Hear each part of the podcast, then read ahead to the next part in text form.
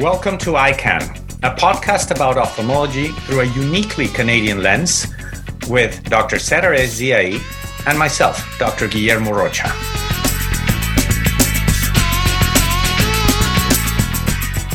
The EyeCan podcast has been made possible by support from MD Financial Management and Scotiabank, proud financial partners of the Canadian Ophthalmological Society and Canada's ophthalmologists.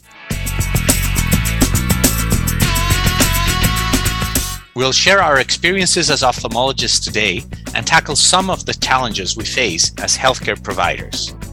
Are you ready, Setareh? Let's do it, Guillermo. Let's do it, Setareh. On this episode of EyeCan, we speak with Dr. Vivian Yin, an associate professor at the University of British Columbia in Vancouver. Dr. Yin graduated from Johns Hopkins University with an honors degree in biology. She completed her medical training and ophthalmology residency at the University of Toronto, graduating with multiple surgical and academic awards. With an interest in oculoplastics, she pursued a two year oculoplastic and orbital oncology fellowship at the University of Texas MD Anderson Cancer Center in Houston.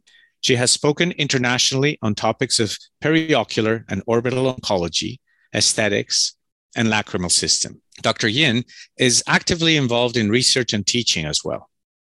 She trains fellows in oculoplastic surgery, as well as ophthalmology residents and medical students. She's also a reviewer for multiple international peer reviewed scientific journals, including the British Journal of Ophthalmology and the Canadian Journal of Ophthalmology. She has been recognized for her accomplishments by research awards and grants from the American Academy of Ophthalmology the Canadian Ophthalmological Society, and the Physician Services Incorporated, or PSI, Foundation. It is really, really great to have you here, Vivian, and we welcome you to the EyeCan podcast. Thank you, Guillermo. That is a very kind introduction. It's a pleasure to be here. Great. Well, I guess let's dive into the topic because aside from everything that you've been doing with your practice with teaching, you're very well recognized and very well involved with global ophthalmology. So, what does global ophthalmology per se mean to the broader ophthalmology community, and how do you support the work of that particular sector? That's a great question. Um, there has actually been quite a controversy over the terminology over the years. Um, historically, it used to be called international ophthalmology. Mm-hmm. But the term global ophthalmology started to appear around the 40s and really grew in popularity in the 90s. Oftentimes, people ask me, what's the difference? Why do you even care whether it's called international ophthalmology or global ophthalmology? And the big difference is that international ophthalmology can be considered a subsection of global ophthalmology. Global ophthalmology is really about promoting health um, both through medicine as well as public health. And it focuses more on capacity building, development, and it's an intersection of multiple specialty or multiple disciplines. And I would say for most of us, we when we think about global ophthalmology, we initially think about someone from the Western world traveling to a developing country and then maybe operating on hundreds of patients over a very short course of time. Mm-hmm. I think that's slowly changing now. Uh, and I'm very glad to see that change um, as more focus is now on teaching, capacity building, skills transfer, um, both clinically and surgically.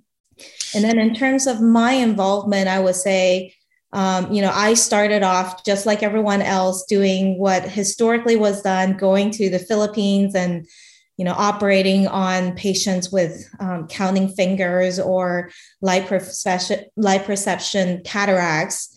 Um, but I would say most of what I do now is actually teaching. So I teach a lot internationally, both surgical and clinical skills. And then the other hat I wear is my MPH hat, which uh, gets me involved in a lot of program planning or program development, quality assurances, um, as well as some policy work and advocacy. Oh, that's amazing. And that's in addition to your regular practice back in Vancouver, right? Yeah, it's, a, it's a, oftentimes I hope I have a clone so I can do both at the same time. and so percentage wise in terms of time, how how do you divide yourself between your regular practice at the university and then your your global ophthalmology duties? It's really a passion of mine. And I think you really, if you are committed and, and interested in this work, you have to carve out time. We all have a million things in front of us that we have to do. We're all busy clinicians and researchers and academics. I would say I carve out about 30% of my time that I reserve just for global mm-hmm. health uh, or public health related work. Mm-hmm. Um, a lot of it is not funded, but when it's a passion of yours, I think you yeah. don't really um, kind of nitpick on the, the amount of financial reward you obtain from it. Yeah, very, very interesting. Um, and what types of patients do you find yourself treating now mostly or teaching about to transfer that skill and in which particular countries? So, being an oculoplastic surgeon, most of what I teach is oculoplastic surgery at this point. Um, so, I have a longitudinal program of fellowship training. Uh, it was our first pilot project um, mm. that's been going on in Nepal now. This is year five.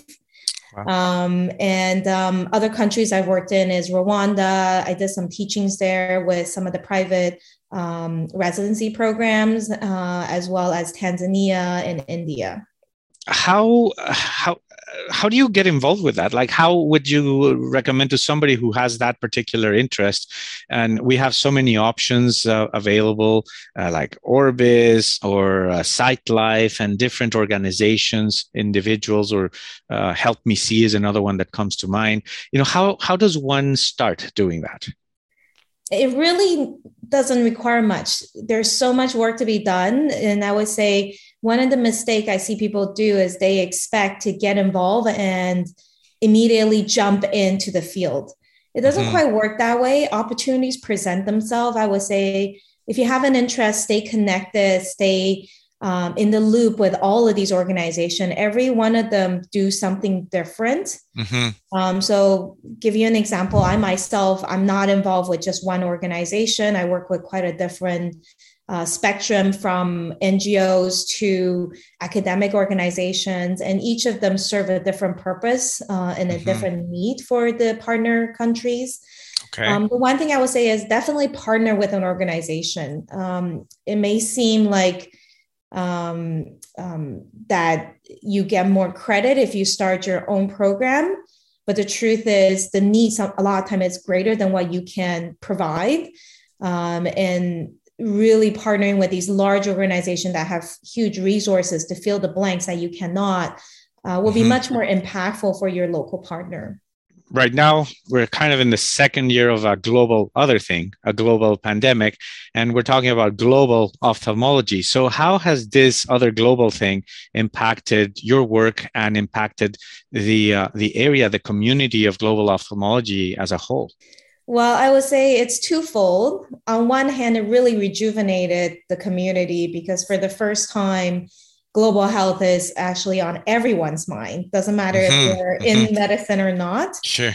Um, it's on a side note, a funny joke. Uh, one of my close friends texted me at the start of the pandemic to say, you know, I thought it was kind of weird that someone like yourself would do a public health degree uh, but now I understand why. All of a sudden, right? so I would say global health has become um, center of attention politically, you know, socially, economically. Yes. Uh, which is great because it really um, invigorated the field. And now there's much more funding and focus and advocacy around all of these issues that, that people who practice in global health has been trying to uh, influence. On the other hand, of course, none of us can travel. And with most of my programs and most of my work being outside of Canada, it's become a lot tougher. And I think um, the era of virtual everything has really yeah. helped. Um, of course, it doesn't replace things like skills transfer for surgical skills. So um, I would say one of the advantage that I've seen is if you work with a group of people who um, have very strong in the field or, or local personnel. Um, so a lot of my Nepal program, it's not built just by me. There is an entire team. There's local hospital staff that are in charge of certain certain aspect of my programs. And having on the ground people that are local that live there mm-hmm. really made a difference to try to still continue part of our program. Um, and then the other part is I use a lot of WhatsApp, a lot of WhatsApp of chatting with my trainees, and they send me cases and photos, and so that I can continue to teach them and continue to kind of give them pointers on uh, what to do with complicated cases and if there's a complication from their surgeries, what to try. And I think just being available and, you know, with these electronic communication where it's not time sensitive has mm-hmm. really been useful. So she'll text me in the middle of the night while my phone's on silent and I'll respond to her first thing in the morning when I wake up. Yeah, that's that's amazing. It's a different type of medicine that we're all practicing, right? It's uh it's exciting in many respects, as you say. Yeah, and I just want to highlight one work, one group I think that has really been at this type of virtual teaching for quite a long time, which is Orbis's Cybersight department. Mm-hmm. Um, you know, they've done some incredible work. They've been in existence since I was a resident and first got introduced to them. Um, and they have really a large um, um, depot of high quality, you know, internationally renowned lectures. And they also have built a secure platform for consults and and virtual surgery, et cetera, that is really a pioneer compared to, you know, what the rest of us have been doing. Mm-hmm. Yeah, I've seen some of the programs that they have, and it is truly uh, impressive how they manage that. Thank you for that. I guess a lot of it also during these past two years have been sort of finding opportunities in the face of challenge as well, right? Absolutely. And I think human is incredible. We come up with the most innovative things when we're faced with a big challenge.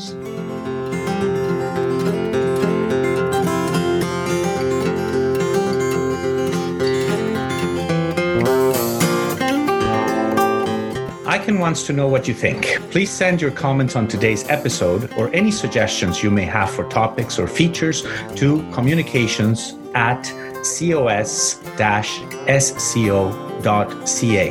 and we'll try to incorporate them into future episodes. Hi, I'm Dr. Nupra Bakshi and I listen to the EyeCan podcast and it's awesome.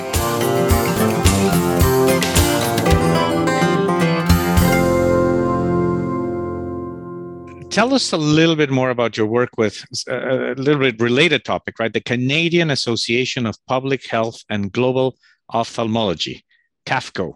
And uh, how did you become involved? How long have you been involved? And what are the main projects that you have going on?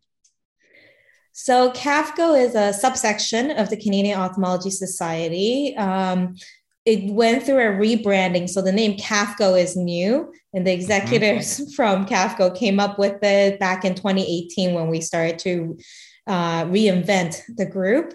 Um, it is basically the public health and global ophthalmology section for COS. Uh, mm-hmm. and through feedbacks from members in attending annual meetings, there was really a desire, like you mentioned, to get involved. So we got a lot of questions like, how can I get involved with global health? I want to give back to this to you know the community to society to the world and they came from both young residents but also from mid-career practitioners mid-career clinicians who felt like you know i've, I've made it now i want to give back some of my time and, and efforts mm-hmm. so we rebranded it to go beyond just planning for the annual meeting focusing a lot more on uh, networking uh, providing information for members uh, and really providing a structure of um, being able to react or act to demands or requests from membership. Mm-hmm. And I think CAFGO really kind of took off during uh, Vision 2020. So, unfortunately, Vision 2020 was supposed to be a big celebration for global ophthalmology, but that was also the same year where mm-hmm. we had the pandemic hit. And there were two key events that happened that year. One was the launch of the World Report on Vision. Mm-hmm. So we had a virtual press release um, hosted um, by CAFGO uh, along with IAPB, the International Agency for Prevention of Blindness, which is the acting arm for the WHO on vision health. Uh, and that subsequent year in 2021 led to the UN resolution on eye health. And that was very major politically, as it was the first time the UN has ever adopted anything on eye health uh, as something that was important that impacted not only general health, but also um, poverty, um, um, you know, general health and development goals of the UN. So I think through 2020, it became um, almost like a jumping board for CAFGO to really become uh, much more um, within the attention of COS members. And so, along those lines, there, there seems to be kind of an expansion of the uh, of the role of CAFGO. Um, there may be some intersections with advocacy as well. How uh, how do you think both um, areas can complement each other? Yeah. So when I first started in global health, I never thought um, I would take on an advocacy role or political role at all. And that mm-hmm. really changed beyond my imagination because of the pandemic.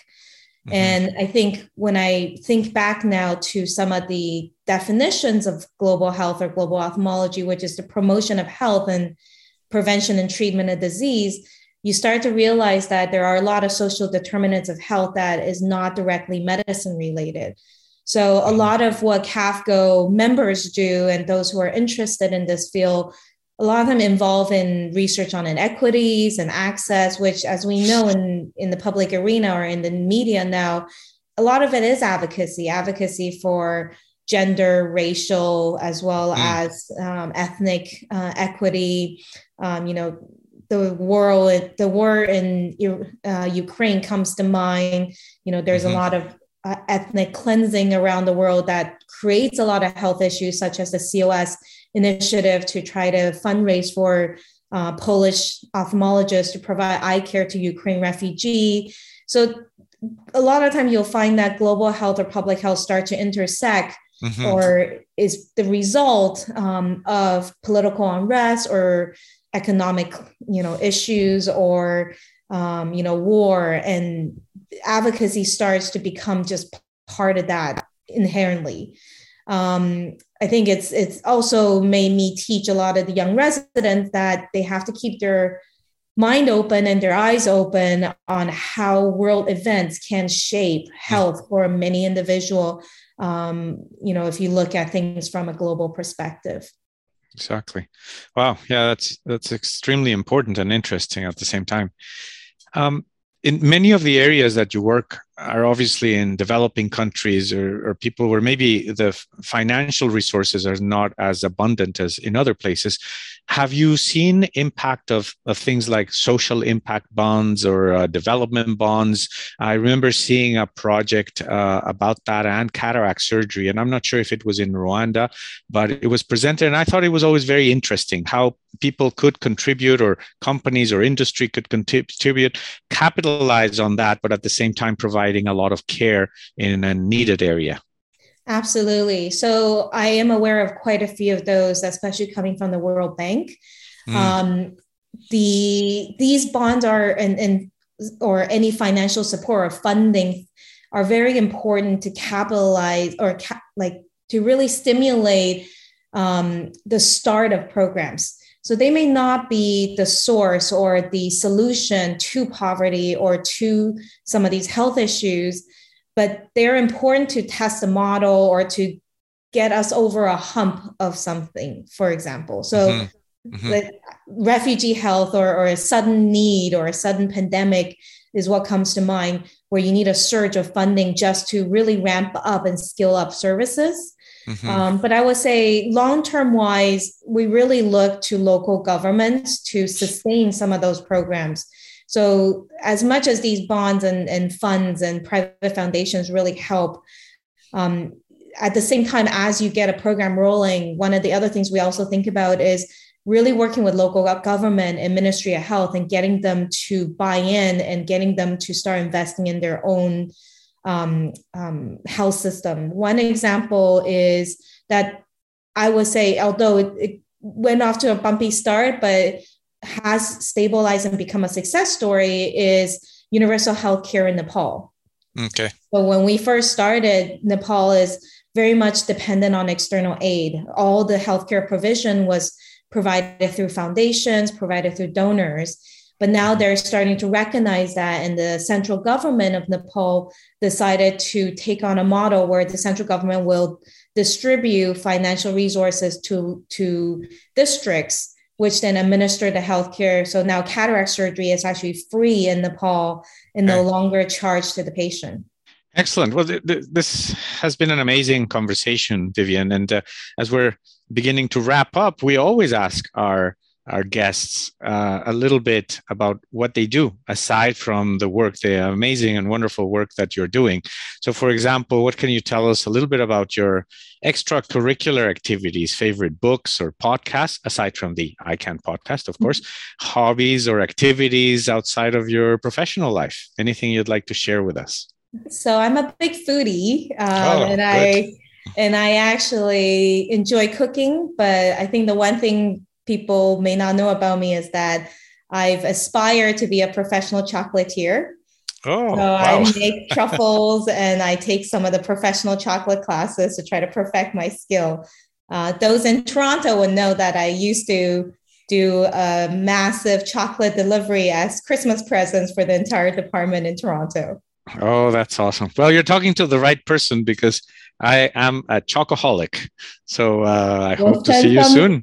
we'll have to send some your way. excellent. Excellent. Well, at this point, we would like to thank our guest, Dr. Vivian Yin, for joining us in this, our last episode of season two. With this, we come to the end of season two, and we are grateful to have been able to bring you such varied content and thank our guests and our listeners who have made EyeCan so popular. We look forward to sharing more with you in September.